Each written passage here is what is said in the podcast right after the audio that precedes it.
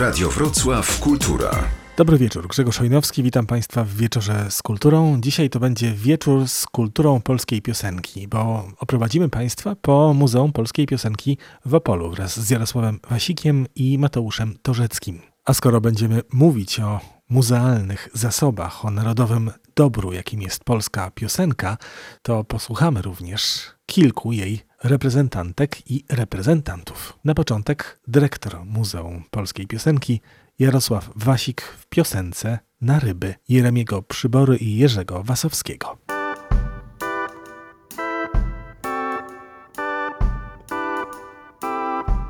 Na ryby każdziuteńki wolny dzień Na ryby nad leniwą rzeczkę w cień. Zabieramy sprzęt i starkę, a na drzwiach wieszamy kartkę. Nie wracamy aż we czwartek, zapuszczamy się pod warkę. Na ryby, by zielony wdychać chłód. Na ryby, by odbiciem tykać wód. Jedną twarzą łyknąć z flaszy, drugą stoni w niebo patrzeć. Na ryby, a można i na grzyby Na grzyby, aromatów pełen las. Na grzyby, przed wyjazdem sprawdźmy gaz. Weźmy czegoś parę kropel, a na drzwiach wywieźmy o tem Że ruszyliśmy w sobotę, bo powzięliśmy ochotę. Na grzyby, tu borowik, a tam dzik, dzik Wściekły na mnie, pociągnijmy sobie łyk. Nie musimy dużo łykać, by się przestać lękać dzika Bo gdyby łyk większy to na lwy by.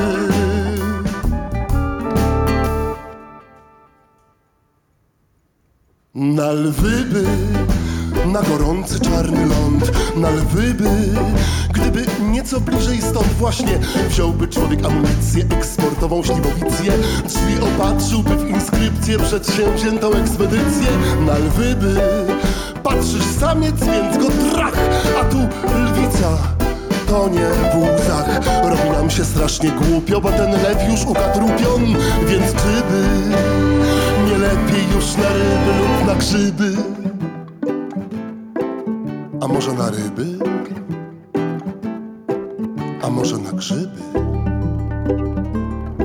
A może na ryby w grzybach?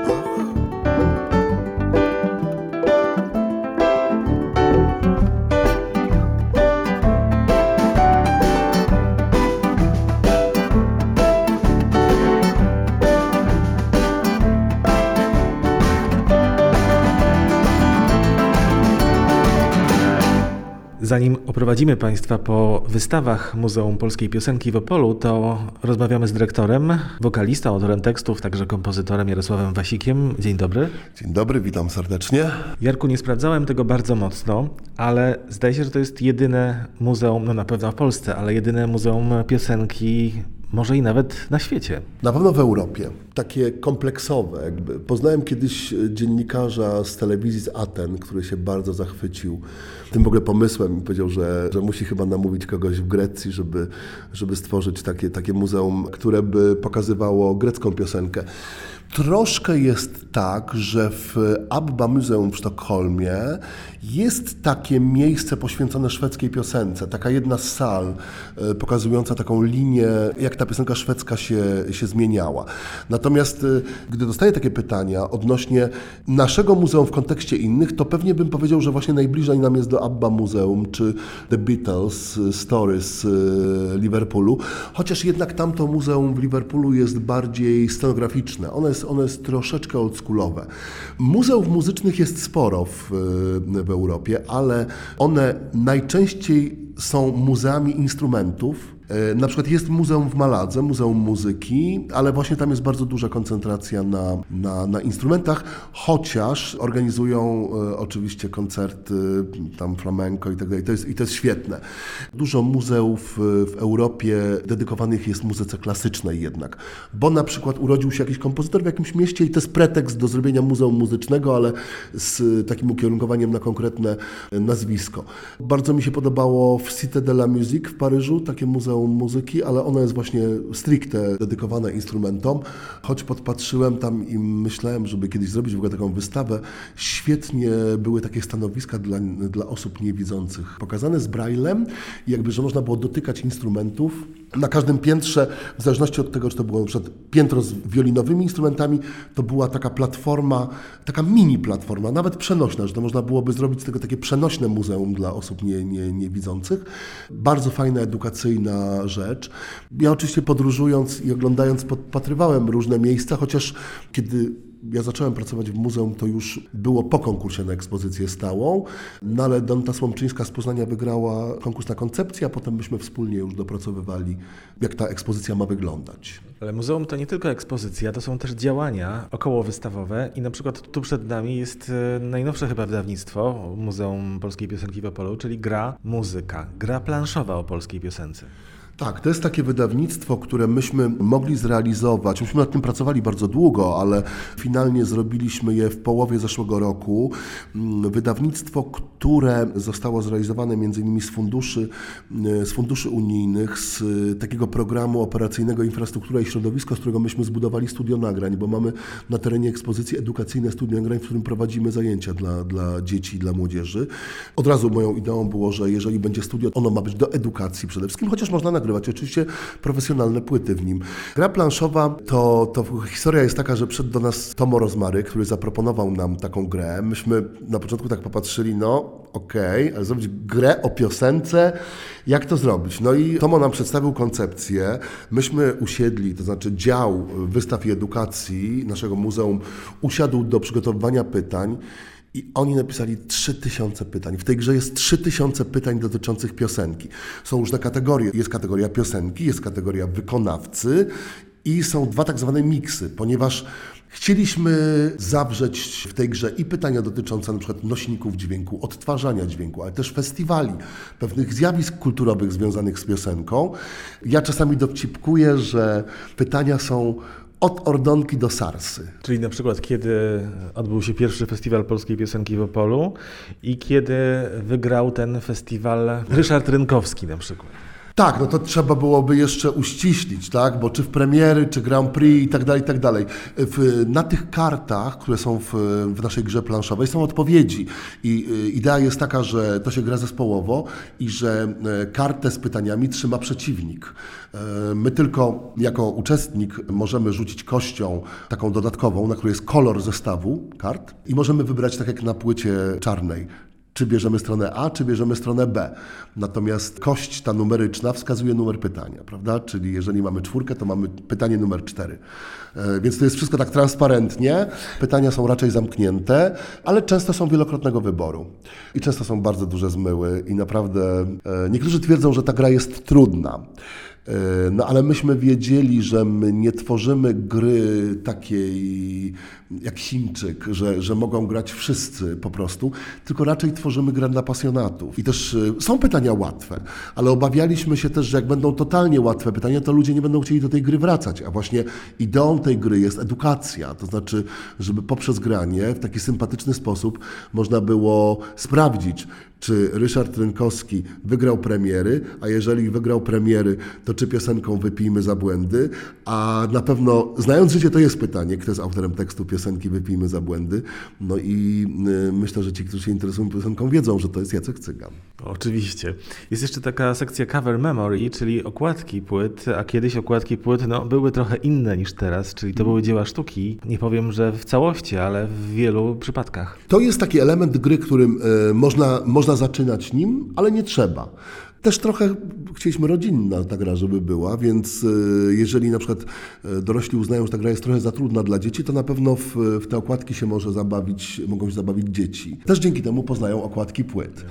Odnosząc się do tego, że kiedyś, były, że kiedyś to były dzieła sztuki, to ja myślę, że w ogóle, jeśli chodzi o piosenkę, to na przykład plakaty kiedyś były dziełami sztuki te pierwsze 30 plakatów y, opolskich festiwali, a mamy 56 za moment y, Krajowy Festiwal Polskiej Piosenki, to były dzieła sztuki. To robili najlepsi y, graficy ze szkoły plakatu. Te plakaty projektowali Świeży, Pongowski. Jak powiedziałaś o tych dziełach sztuki, to od razu skojarzyło mi się, że no, kiedyś piosenka była może trochę większym dziełem sztuki niż jest teraz. Na okładce tej gry jest e, Cortez i Tadeusz Nalepa. Ja muszę powiedzieć, że przygotowując taką wystawę, która była u nas, naprawdę super była ta wystawa, to się nazywało Szalala, zabawa trwa, dada i to była wystawa monograficzna dedykowana Urszuli Sipińskiej. Urszula Sipińska przekazała nam bardzo dużo pamiątek, wystawa, musieliśmy ją przedłużać, bo było bardzo duże zainteresowanie i ja wtedy się wgryzłem w taki cały repertuar Urszuli Sipińskiej. Znałem wiele piosenek, podobały mi się niektóre piosenki, natomiast pomyślałem sobie wtedy, przygotowując się w ogóle do spotkania z Urszulą Sipińską, bo ona przyjechała po 30 latach do, do Opola, że oni to nazywali popem że to była muzyka pop, a w kontekście tego, co się teraz produkuje, to właściwie to była piosenka poetycka. Wspomniałeś o pamiątkach. Pamiątki pozyskujecie, pozyskaliście i pozyskujecie głównie od artystów? Nie tylko, od dziennikarzy, od rodzin. Oczywiście w tym pierwszym rzucie najwięcej pamiątek e, przynieśli Opolanie, ale to czasami jest tak, że jak gdzieś kogoś spotkam, gdzieś na jakiejś delegacji, albo na jakimś wyjeździe, albo się z kimś zgadam, albo ktoś sam się e, do nas zgłasza, e, ja muszę Państwu powiedzieć, że bardzo nam było miło, kiedy firma Warner zgłosiła się e, do nas po zakupie firmy pod tytułem Polskie Nagrania i myśmy otrzymali od Warnera tysiąc płyt 500 weszło do naszych zbiorów, to są płyty wzorcowe, czyli takie płyty, które tłoczyło się jako pierwsze, żeby sprawdzić, czy tam wszystko działa i wtedy dopiero szła taśma. I to są płyty wzorcowe z fantastycznymi nazwiskami, odręcznie opisane, z pieczątkami. Ja mam ulubioną, yy, ulubioną taką płytę wzorcową. W tych 500 płytach wygrzebałem pierwsze nagranie y, Ireny Kwiatkowskiej z kabaretu Starszych Panów, Prysły Zmysły, muzyka Jerzy Wasowski, słowa Jeremi Przybora to jest z kopiurem na tej płycie napisane, że płyta wzorcowa, Irena Kwiatkowska. Naprawdę, jak dotykasz takiego przedmiotu, to, to czujesz, że, że dotykasz historii. A na wystawę, czy mogę prosić o autograf? Skąd dostaliście te autografy? Skąd je macie? To są w większości autografy z naszych zbiorów, ponieważ y, myśmy wykopiowywali je z różnych przedmiotów. Y, jakby za, za, za mało mamy miejsca na ekspozycję czasową, żeby to wszystko pokazać, ale pokazaliśmy niektóre też przedmioty, bo autografy mamy i na instrumentach, i na okładkach y, płyt, na różnych kartkach, folderach, plakatach. Z takich ciekawostek to na przykład jest hełm od Skiby i tam jest Big Cyc na hełmie podpisany, ale też e, takie są, mamy najświeższe autografy, zresztą Ostatnim autografem, który otrzymaliśmy i który zawisł, był autograf Michała Wiśniewskiego, który przyjechał na wernisaż tej wystawy. Jest sto kilkadziesiąt autografów z naszych zbiorów. E, ważne jest to, że zwiedzający też mogą zostawić swój autograf. Działa również przy Muzeum Polskiej Piosenki Akademia piosenki dla młodych, najmłodszych i po raz pierwszy organizujecie festiwal takiej piosenki. Tak, my robimy każdego miesiąca jedno spotkanie, takie mniej więcej dla 350-400 dzieci. To są takie trzy warsztaty. Dzieci są najmłodsze, bo to są przedszkolaki klasy 1-3 i zapraszamy znanych artystów. Gdybym miał wymieniać, kto był u nas, to łatwiej chyba powoli już by było wymienić, kto nie był. No ale na przykład powiem, że tak, zgodziła się przyjechać kiedyś Anita Lipnicka, była Kaśka Klich, była Kaśka Groniec, był Łukasz Zagrobelny, Maciek Balcar, Piotrek Rogucki z zespołu Koma. Bardzo się staramy, staramy zmieniać, żeby pokazywać dzieciom na przykład Marysia Sadowska, świetne to były zajęcia, Marysia ma po prostu fenomenalny w ogóle kontakt z dziećmi i taka była bardzo przygotowana, ale na przykład teraz był u nas Cezik. I Cezik super w ogóle. Okazało się, że on w ogóle dla dzieci płytę z, zrobił. Ale była też Lora Szafran, była Renata Przemyk. Te nazwiska z bardzo różnych światów muzycznych. E, czekamy, bo w maju będzie e, u nas Marcin Sujka, zwycięzca The Voice of Poland ostatniego. I, I to są takie zajęcia, które robimy raz w miesiącu z Towarzyszem Przyjaciół Opola i z ZAX-em wspólnie. Wymyśliliśmy pierwszy KFPP w Opolu, czyli pierwszy krajowy festiwal piosenki przedszkolnej. E, mogą się zgłaszać przedszkola i przedszkolaki. Wszystko jest na naszej stronie. Ważna jest jedna rzecz. To jest festiwal na nowe piosenki. Nie na stare piosenki, na covery, e, na wykonania. Nie. Naszą ideą było to, żeby wzbogacić paletę piosenek dla najmłodszych. E, myśmy nie zrobili bardzo dużego ograniczenia w tym regulaminie. To mogą być piosenki napisane nawet dwa lata temu, ale idea jest taka, żeby, żeby to były nowe piosenki. My kochamy Majkę Jeżowską, kochamy Natalię Kukulską, uważamy, że to jest wspaniałe to, co zrobiły i nie tylko, bo przecież była dyskoteka Pana Jacka, Fasolki, Gawenda, wspaniałe w ogóle sytuacje, ale to już było, to było bardzo dawno temu. Mamy takie poczucie, że nowych piosenek dobrych dla dzieci jest niewiele, a przynajmniej są nieodkryte. W związku z tym y, liczymy na to, że, że te piosenki odkryjemy i y, chciałem jeszcze tylko powiedzieć, że ponieważ to się nazywa KFPP, to będą mini Karolinki w nagrodę dla przedszkolaków i przedszkoli i będą wspaniałe nagrody. Y, Jurorzy, czyli Magda Turowska, Marcin Juszczakiewicz, kultowy prowadzący program od, Opola do Opola, e, od przedszkola do Opola i Rafał Bryndal wybiorą laureatów, a u nas 7 czerwca w muzeum odbędzie się koncert galowy. To czekamy na festiwal, na koncert, na rozstrzygnięcie konkursowe, a teraz idziemy zwiedzać. Radio Wrocław Kultura.